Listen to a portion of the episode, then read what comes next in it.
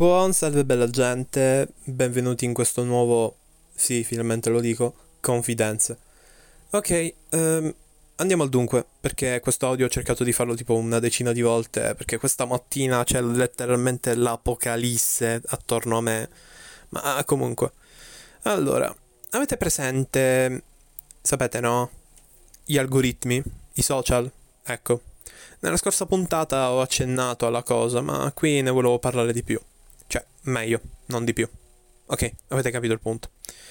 Ora, cosa ne penso ehm, di questi algoritmi? Penso siano un po' un problema e vi spiego subito il perché. Allora, cosa fanno ovviamente questi cervelloni di stringhe e codici incastonati all'interno di programmi e applicazioni? Cercano di mantenere l'utente su dei binari che l'app vuole. Nel caso di Instagram cerca in tutti i modi di rendere l'utente alla merce dell'applicazione mantenendolo appunto più tempo possibile all'interno di essa. E cosa succede? Succede che questi algoritmi eh, cercano di profilare e settare un profilo psicologico di quella persona. Ed ecco cosa succede.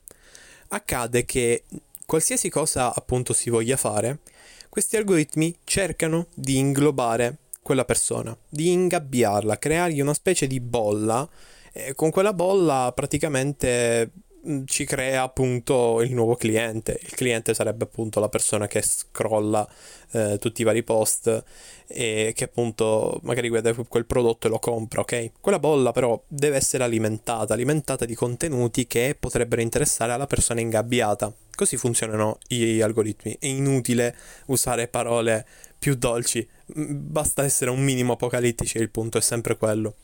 Quindi i social sono questo, ok? Sono questa roba qua. E come funziona? Funziona che in pratica um, con questo con questo obiettivo finale di ingabbiare in modo tale da poter alimentare eh, quella persona di ciò che desidera, succede che eh, appunto questi algoritmi bloccano, incatenano la personalità di quella persona. E no, attenzione, non è che ah, quella persona viene annullata, tipo, ah, grande lode al social. No, no. Inteso come non c'è più, eh, diciamo, una specie di. Eh, come dire, non c'è più una specie di eh, controllo vero e proprio su quello che i social ti danno, è più appunto una fonte alla quale attingere secondo quello che vogliono loro. Cioè, per esempio, è la giornata internazionale della donna e sei un attivista, preparati a non vedere neanche un post di tua cugina che si è fatta il selfie in riva al mare, così per dire. E, ehm, oppure, sei un amante di videogiochi, benissimo, non vedrai neanche una notizia di cronaca solo ed esclusivamente giochi, notizie, giochi, giochi, polemiche, giochi e cose così. Sei un amante di polemiche? Ah, preparati a vedere qualsiasi titolo di giornale peggio gestito della vita, cioè uh, meme, meme in continuazione. Il problema è che uh, ci sono alcune persone, ok? Tra cui mi configuro io.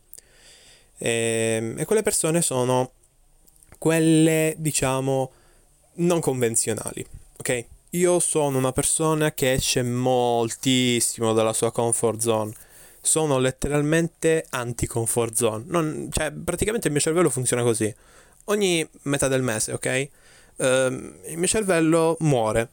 Decide automaticamente di spegnersi e abbandonarmi così. Eh, questo perché ha bisogno di nuova linfa. È come se pretendesse che appunto ci fosse qualche novità o qualcosa di interessante ogni tot altrimenti decide di non funzionare più. E questa comfort zone, appunto, che fa male al mio cervello a quanto pare, ehm, in pratica, eh, beh, in realtà fa male, punto, però al mio cervello di più, ok? E questa comfort zone io la combatto trovando cose nuove, esplorando, ehm, riempiendomi di curiosità e simili. E succede che sostanzialmente io cambi praticamente opinioni sulle cose letteralmente ogni giorno. E se per esempio una cosa mi piaceva fino al giorno precedente, il giorno dopo la odio a morte. Capito? Quindi, se il social cerca di ingabbiarti e tu non riesci neanche eh, a darti una calmata perché appunto sei un vulcano di idee e cose eh, nuove, appunto, ecco che il tuo profilo psicologico diventa, secondo Instagram, un qualcosa di non tangibile, ok? E l'algoritmo sballa.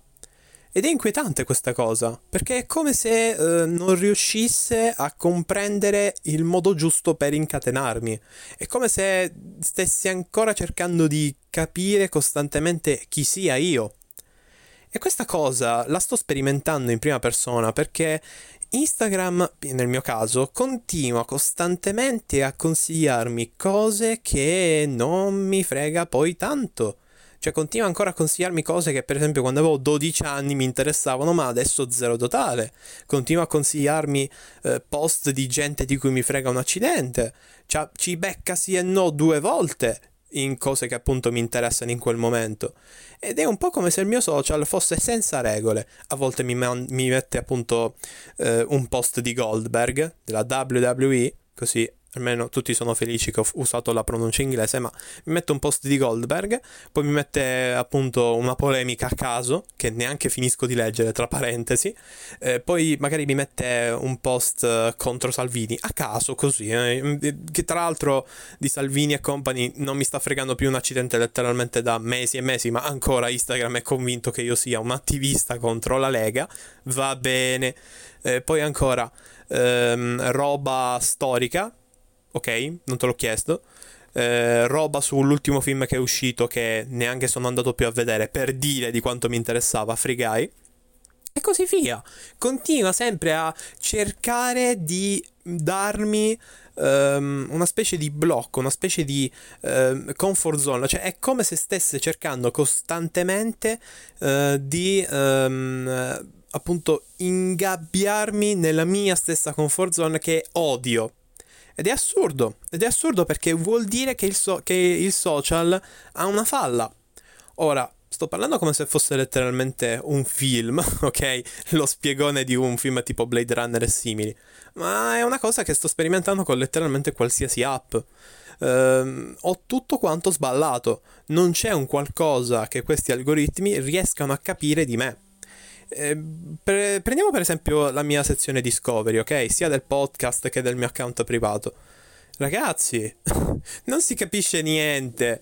Mi manda qualsiasi cosa tranne cose che mi interessano. Sì e no, clicco solamente quando ci sono i gattini, ma quello vabbè lo fanno tutti. Però capito, no? Non c'è niente, niente che Instagram riesca a fare per mantenermi all'interno del suo mondo. Perché non mi frega un accidente non mi frega un accidente di quello che fa. È come se io fossi immune a questa cosa. E questo perché sono una persona estremamente creativa, libera e soprattutto che appunto odia le comfort zone. Quindi tutto questo discorso, tipo stile l'eletto di Matrix, ok? È diciamo un modo per dirvi che, non lo so, Così, è una testimonianza di una persona che questi social li traffica ogni giorno, comunque, perché io, se non lo sapete, pubblico una marea di roba, ma sì, ho notato questa cosa, ho notato che letteralmente non c'è modo via che Instagram riesca a tenermi bloccato.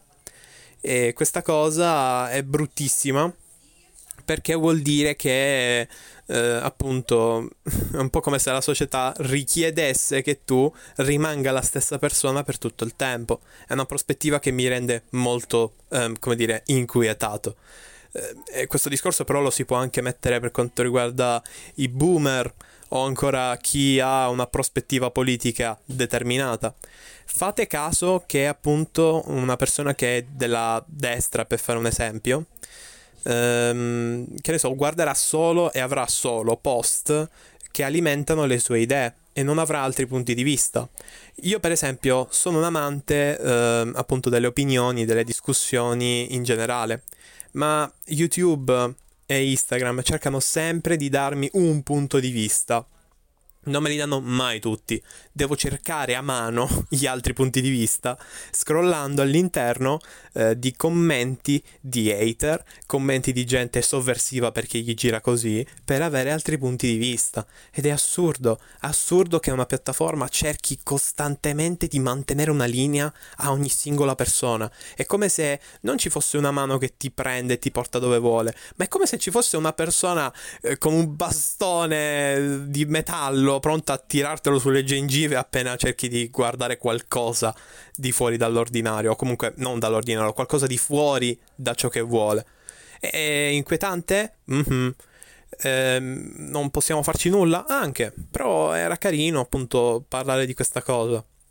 Certo, questo discorso potrebbe anche non essere ben recepito, neanche ben compreso, ma detto tra noi, il punto di confidenza è proprio questo, quello di parlare di quelle cose di cui effettivamente non c'è molto di cui eh, appunto comprendere o capire. Cioè, in realtà sì, ma io intendo capire, eh, diciamo, delle testimonianze abbastanza diverse eh, e che spesso sono contro alla logica comune confidenza è, è proprio ciò che eh, non riesco ad esprimere in altri modi. Quindi spero che anche questa micro puntata, beh micro, Dio, sono 10 minuti e passa da quello che sto vedendo ora, ma sono quei 10 minuti buoni eh, che spero che vi piacciono, ecco. Quindi io direi di chiudere qui e ci vediamo a un prossimo Confidenza. Bella!